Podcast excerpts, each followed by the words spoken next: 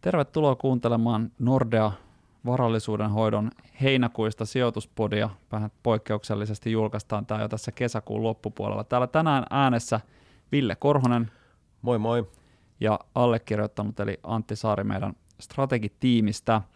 Tässä on nyt ehkä, voisi aloittaa vähän purkamalla tota alkuvuoden markkinakehitystä, miksei nyt tätä niinku ihan kesäkuutakin, niin mitäs Ville nostoja sieltä ottaisit?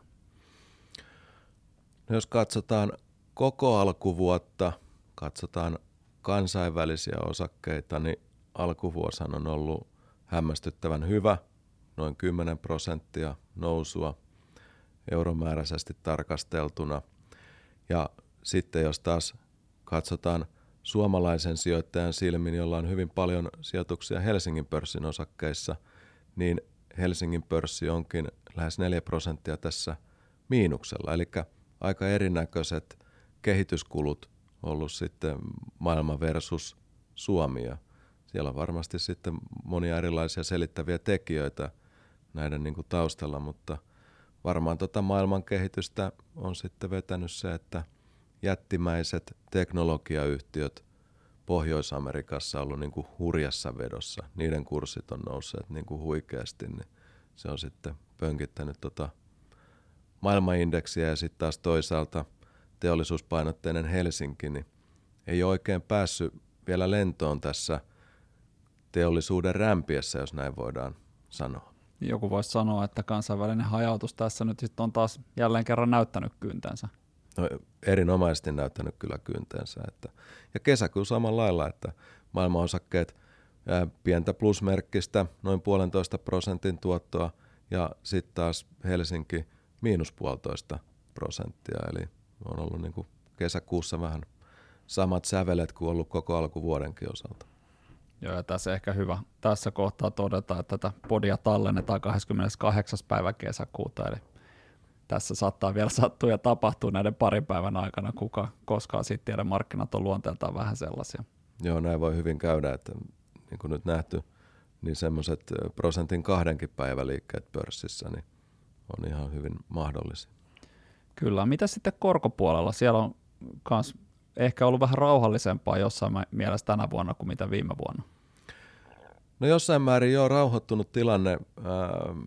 No iso kuvahan on se, että korot nousi viime vuonna. Tämä vuosi ollaan enempi vähempi menty valtiolainakorkojen osalta, niin voisi sanoa niin kuin sivuttaissuunnassa joukkolainojen tuotot on plussalla alkuvuoden osalta – No sitten kun katsotaan kesäkuuta, niin kesäkuussa euroalueen valtiolainakorot on tullut pikkusen ylöspäin. Eli Yhdysvaltain velkakatosta sopiminen kesäkuun aivan alussa antoi sitten niin kuin taas pientä riskinottohalukkuuden lisää tuonne sijoittajille.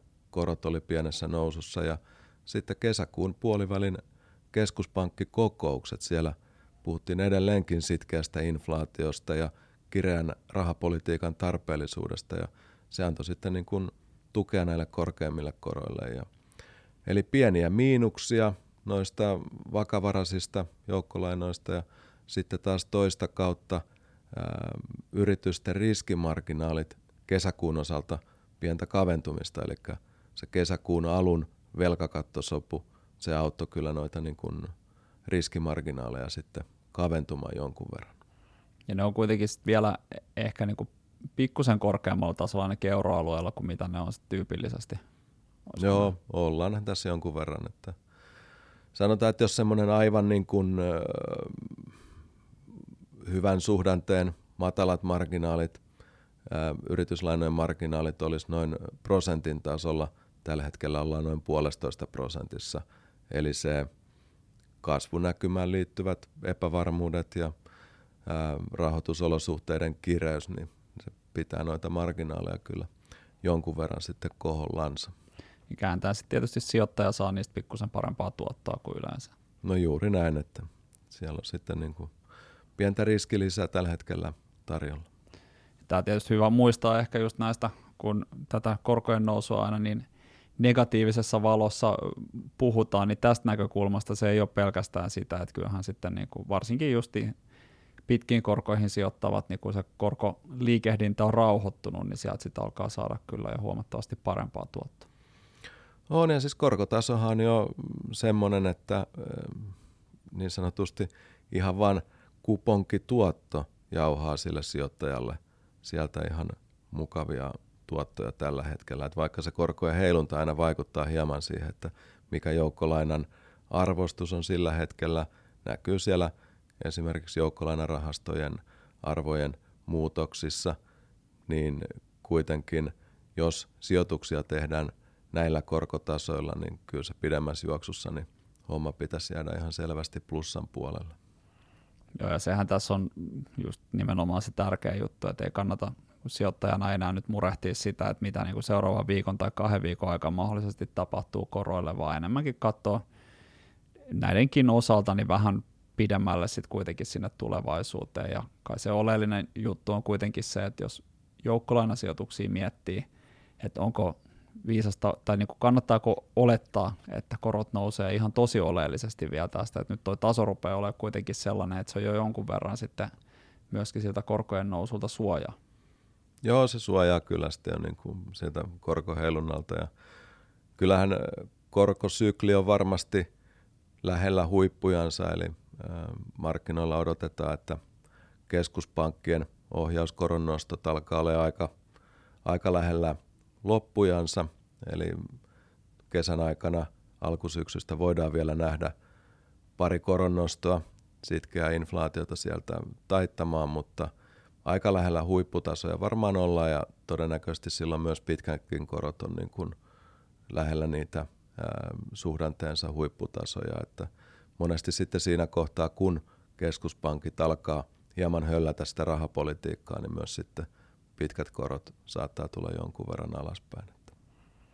Ja tämä on niin siinä mielessä ehkä mielenkiintoinen tämä keskuspankki- tai rahapolitiikka-keskustelu, että oikeastaan koko viime vuoden niin käytännössä ainoa, ainoa syy, mitä keksittiin, että tapahtui ihan viime vuonna toki paljon muutakin, että talousnäkymä heikkeni samaan aikaan ja kaikkea muuta, mutta se pääasiallinen syy, mitä tuo puhuttiin, niin sillä, että minkä takia vaikka osakemarkkinoilla oli niin heikko, niin oli sitten kuitenkin tämä korkojen voimakas nousu. Hmm. Ja nyt taas sitten ehkä tänä vuonna niin ollaan jo menty enemmän siihen, että nyt se, että jos keskuspankit joutuu nostamaan niitä ohjauskorkoja pikkusen enemmän, niin se johtuu siitä, että inflaatio on pikkusen tai pysyttelee korkeammalla kuin mitä ajateltiin sen takia, että taloudessa menee pikkusen paremmin kuin mitä ajateltiin.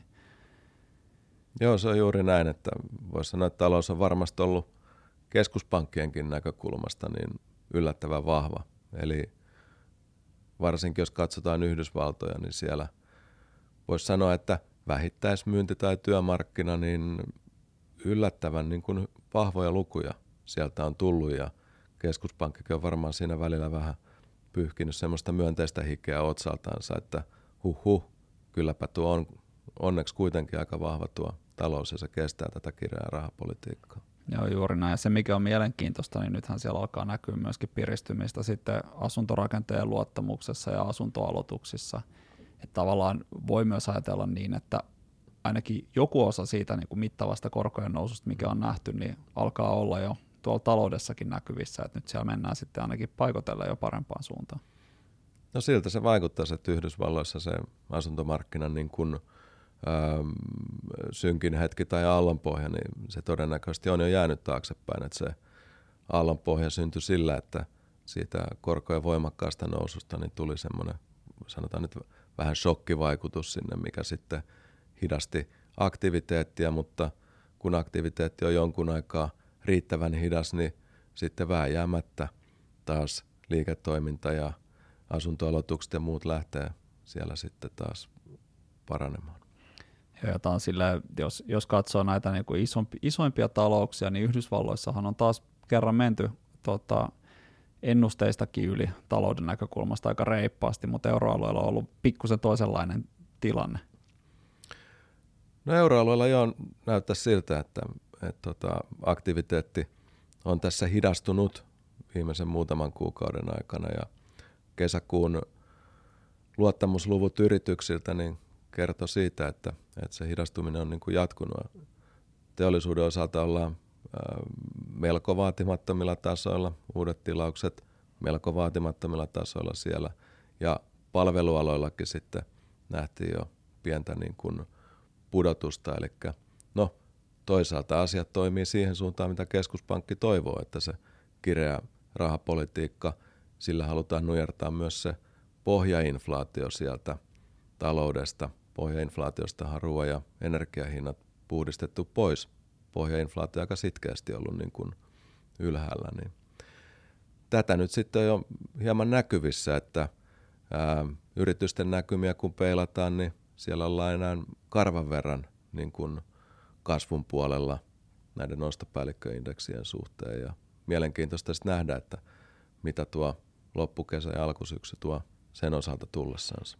Joo, se on juuri näin ja tosiaan se niin kuin iso, iso kuva tässä ehkä just euroalueen osalta on se, että teollisuus on ollut heikko pitkään, se on ollut globaalisti heikko jo niin kuin viime vuoden jostain alkupuoliskosta lähtien suurin piirtein, mutta nyt sitten se, sen heikkeneminen jatkui euroalueelle, nyt sitten palvelualat vielä tuli siihen mukaan ja kyllähän se nyt, jos aktiviteetti hidastuu, niin onhan se omiaan totta kai hidastamaan myöskin inflaatiota ainakin ennen pitkään.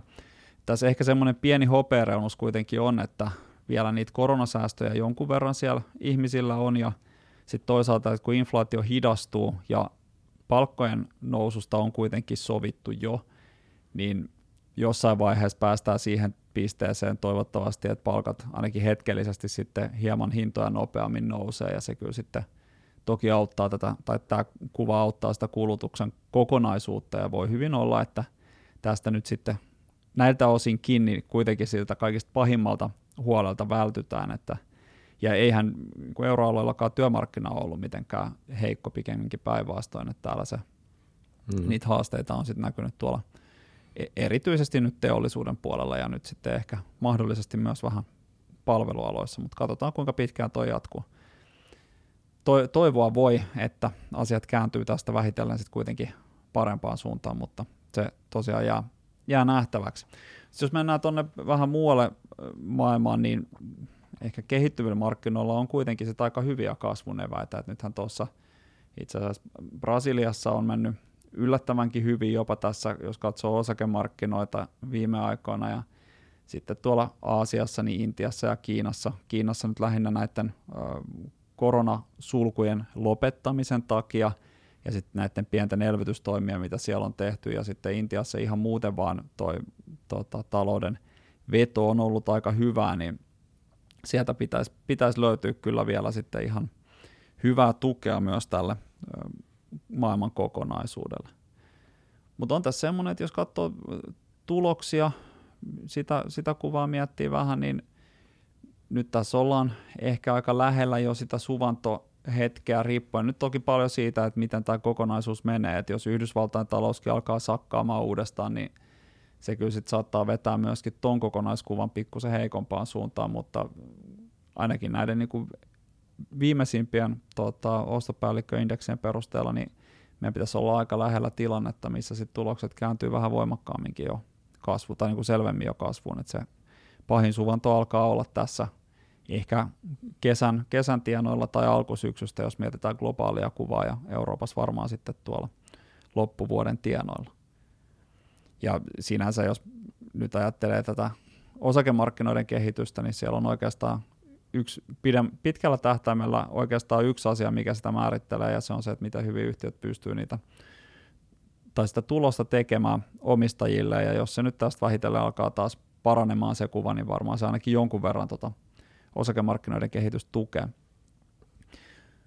Mutta sitten tosiaan siellä toisella puolella on ne aika houkuttelevat korot, ja se on kyllä että jos, en tiedä mitä pitkälle meidän pitää mennä taaksepäin, että me löydetään tällaisia vastaavia korkotasoja vaikka euroalueelta? No pitää mennä tuonne vuoteen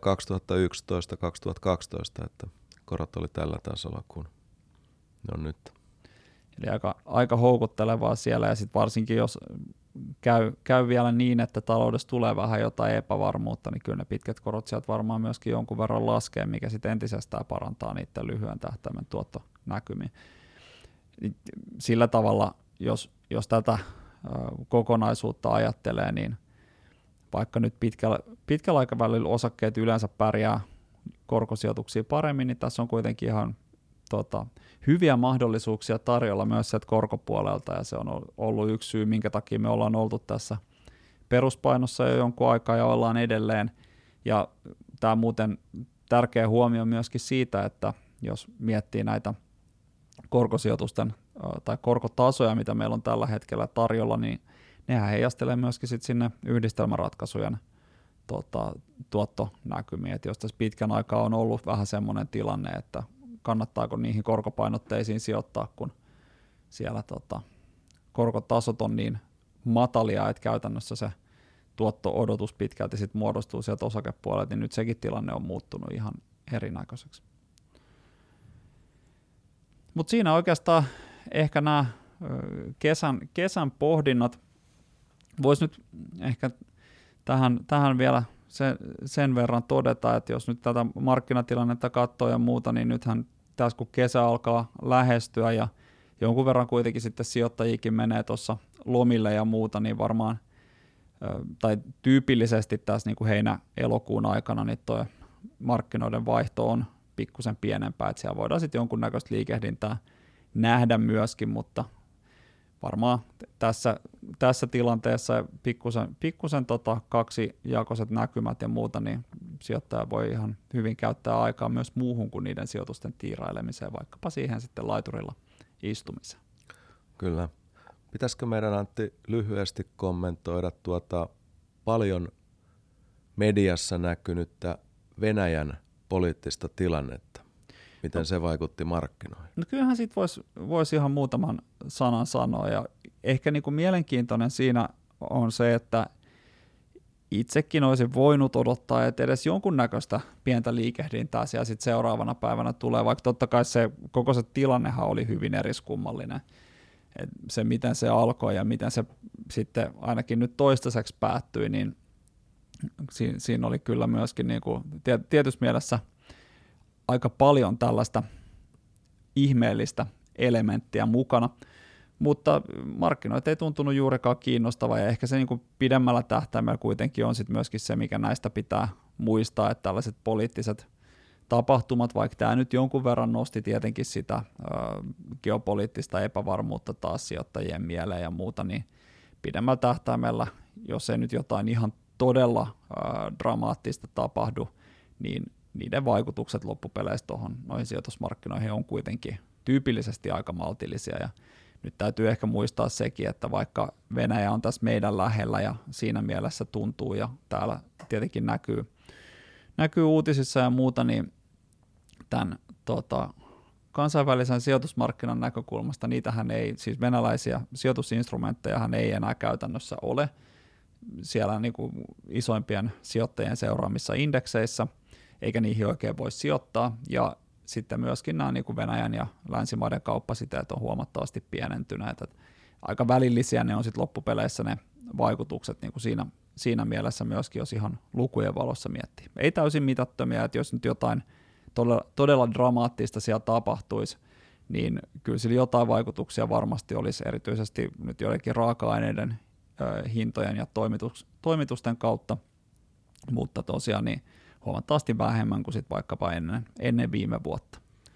Eli Venäjä on aika pitkälti niin kuin eurooppalaisen sijoittajan näkökulmasta niin kytketty irti näistä meikäläisistä sijoituksista. No kyllä, se, kyllä se näin pitkälti on. Et totta kai niin kuin valitettavasti globaali markkina on vähän semmoinen, että kun vientiä yhdestä paikasta toiseen paikkaan vähennetään, niin sit siitä samasta paikasta viedään helposti mm. jonnekin muualle – tavaroita, että kyllä se, niin kuin sen, sen takia nämä, ei voi sanoa, että nämä vaikutukset olisivat ihan täysin mitattomia, jos nyt jotain sattuisi tapahtumaan, ja edelleenkään niin kuin toistaiseksi ei ole tietoa, että mitään sen ihmeen pääset kuitenkaan olisi tapahtumassa, siis uutta, mikä ei ole jo mm. tiedossa. Eli tämä, mistä tässä uutistapahtumasta puhuttiin, niin oli tämä Wagner palkka-armeijan lyhytkestoinen kapina siellä Venäjällä Kyllä. juhannuksen aikana. Joo. Juuri näin. Mutta näihin kuvia tunnelmiin toivotetaan ehkä vähän sitten kuitenkin tätä loppukaneettia rauhallisempaa kesää kaikille kuulijoille ja palataan sitten näihin kuvia tunnelmiin tuossa elokuun alkupuolella. ei muuta kuin oikein nautinnollista ja aurinkoista kesää kaikille. Kiitos. Kiitos. Moi moi.